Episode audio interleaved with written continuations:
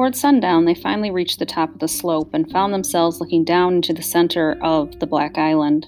Tom hadn't realized until now that it was an extinct volcano, but from here it was obvious. The steep, black crags ringed an almost circular bowl of land, green and patched with fields, almost directly below the place where the pirates crouched.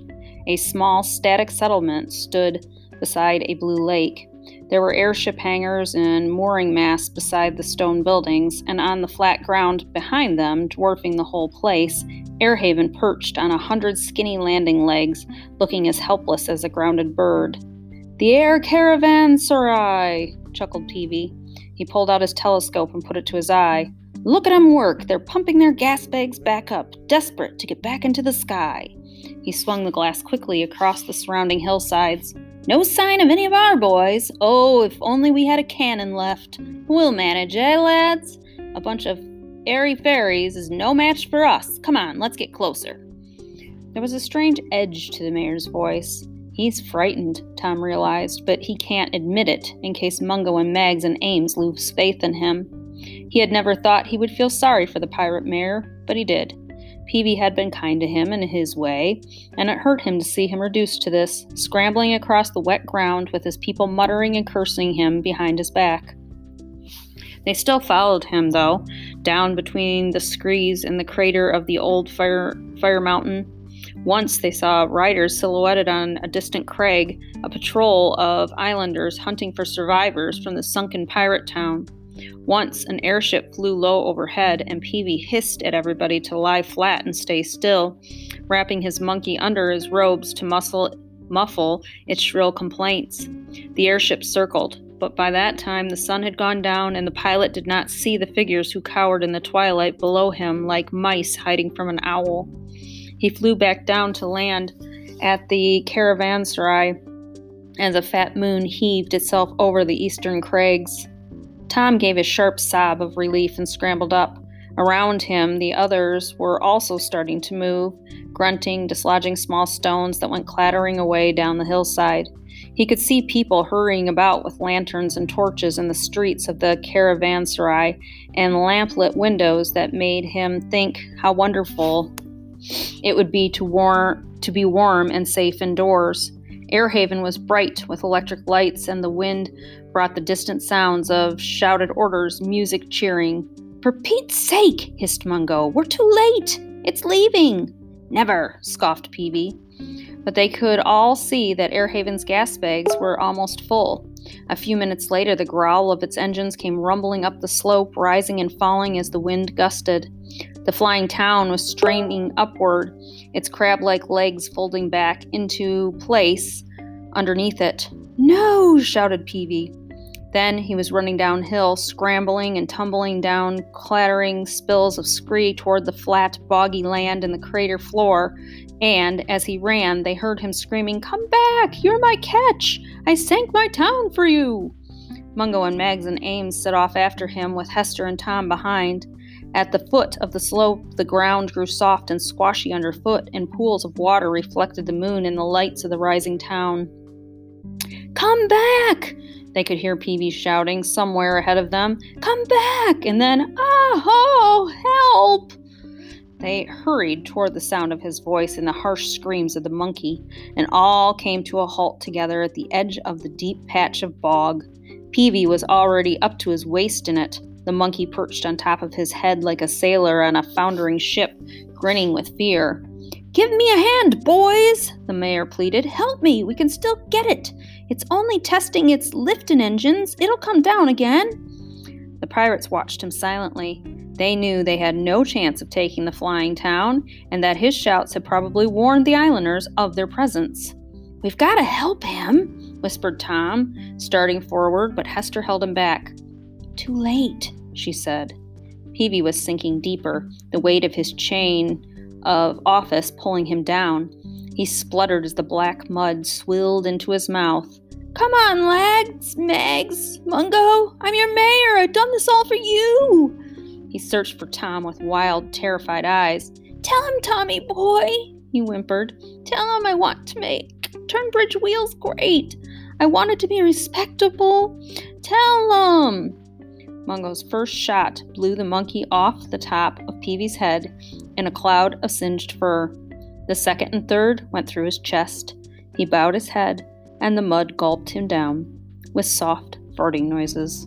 The pirates turned to look at Tom. "We probably wouldn't be here if it wasn't for you," muttered Mungo. "If you hadn't have gone filling the chief's head up with all these ideas about manners and cities and stuff," agreed Maggs. "Different forks for every course and no talking with your mouth full," sneered Ames. Tom started to back away. To his surprise, Hester stepped quickly between him and the pirates. "It's not Tom's fault," she said. "And you're no use to us either," Mungo growled. "Neither of you. We're pirates. We don't need no lessons in etiquette, and we don't need no lame Scarface girl to hold us up." He raised his gun, and Maggs followed suit. Even Mr. Ames pulled out a little revolver, and a voice out of the darkness said, "They're mine."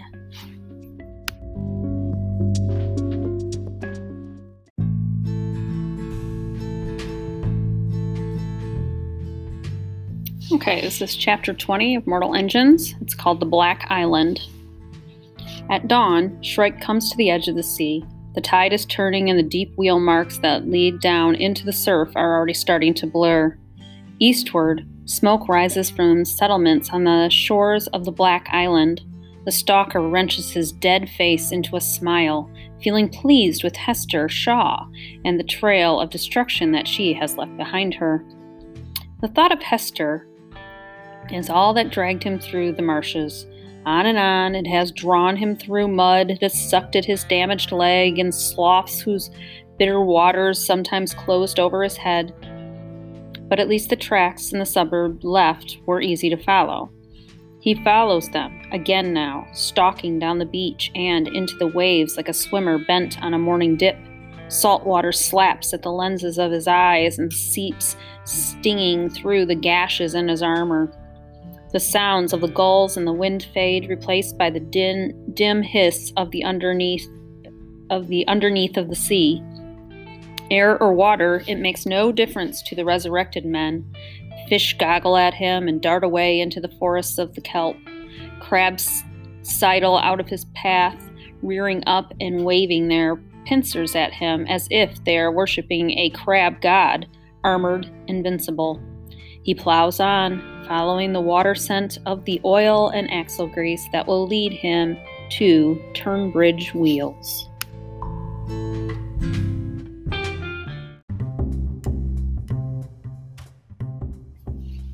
A few miles from the inlet where they had come ashore, Chrysler Peavey paused at the top of the steep rise and waited for the others to catch up. They came slowly, first Tom and Hester, then Ames with his map, finally Maggs and Mungo bent under the weight of their guns. Looking back, they could see the steep rocky flanks of the island falling to the sea and a cluster of boats gathered above the wreck of Tunbridge Wheels, where a raft with a crane on it had already been anchored. The islanders were wasting no time in looting the drowned suburb. "Mossy scum," growled Peavey. Tom had barely spoken to the mayor since they first came struggling ashore. Now he was surprised to see tears gleaming in the little man's eyes. He said, "I'm so sorry about your family, Mr. Peavey. I tried to reach them, but..." "Little twerps," snorted Peavey. "I wasn't sniffling over them. It's my lovely suburb. Look at it. Damn mossies." Just then, from somewhere to the south, they heard the faint clatter of gunfire. Peavey's face brightened. He turned to the others. "Hear that? Some of the lads must have got ashore. There'll be more'n a match for them mossies. We'll link 'em up with 'em. We'll capture Airhaven yet. Keep a few of its people alive to repair it. Kill the rest and fly back to the mainland rich. Drop out of the sky on a few fat towns before word gets around that Airhaven's gone pirate. Catch ourselves the city, maybe." He set off again, hauling himself up from boulder to boulder with the monkey riding on his hunched shoulders. The others followed behind. Maggs and Mungo seemed dazed by the loss of Tunbridge Wheels and not convinced by Peavey's latest plan. They kept exchanging glances and muttering together when their mayor was out of earshot. But they were in a strange country, and Tom didn't think they had the nerve to move against Peavey, not yet. As for Mr. Ames, he had never set foot on the bare earth before. "It's horrible," he grumbled. "So difficult to walk on. All this grass. There may be wild animals or snakes. I can quite see why our ancestors decided to just stop living on the ground." Tom knew exactly how he felt. To north and south of them, the steep side of the Black Island stretched away, and above them the slope climbed almost vertically to dark crags that moaned with ghostly voices as the wind blew around them.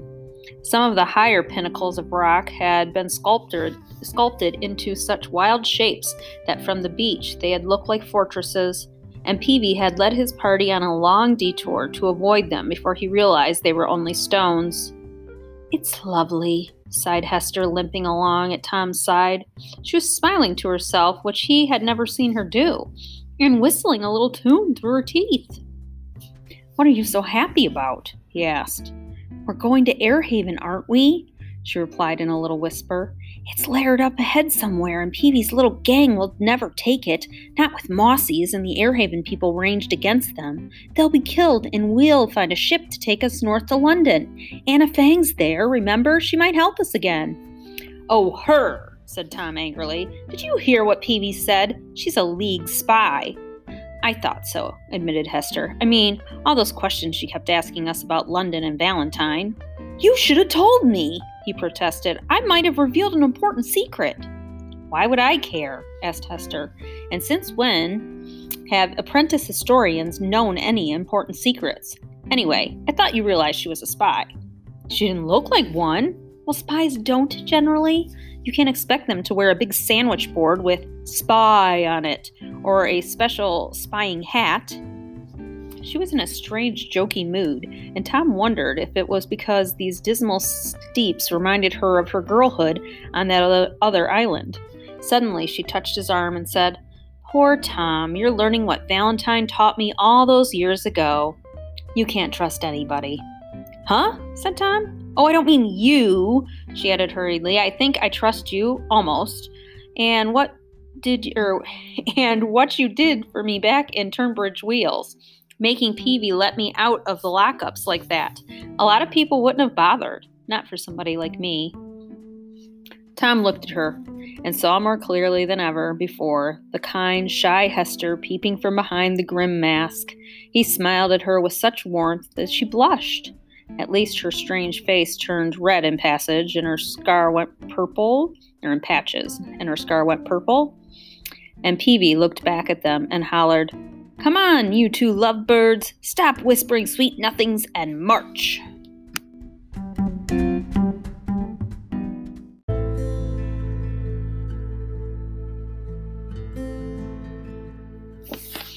Afternoon, the clouds clearing eastward and sunlight dazzling through the wave tops flickering on the upper works of Tunbridge Wheels. Shrike moves through the suburb streets with his head swinging slowly from side to side. Bodies drift in the flooded rooms like cold tea bags left too long in the pot. Small fish dart in and out of a pirate's mouth. A girl's hair coils on the current. Dark keels of salvage boats move overhead. He waits, hidden in the shadows, while three naked boys come diving down, flying past him with urgent motions of their arms and legs and leaving trails of silver bubbles. They kick back to the surface carrying guns, bottles, and a leather belt. Hester is not here. Shrike turns away from the sunken suburb, following the shadows of drifting oil slicks over the silt. Wreckage is strewn along the sea floor, and floating bodies beckon him toward the roots of the Black Island. It is evening by the time he walks out of the surf, trailing flags of seaweed, water draining from inside his battered armor. He shakes his head to clear his vision and stares around him at a beach of black sand beneath dark cliffs. It takes him most of another hour to find the life raft hidden in a tumble of house-sized boulders. He unsheathes his metal claws and tears the bottom out of it, cutting off her escape. Hester is his again now. When she is dead, he will carry her gently through the drowned sunlight and the forests of kelp, back through the marshes and the long league of the hunting ground to Crome. He will take her into London in his arms like a father carrying his sleeping child. He drops on all fours in the sand and starts sniffing for her scent.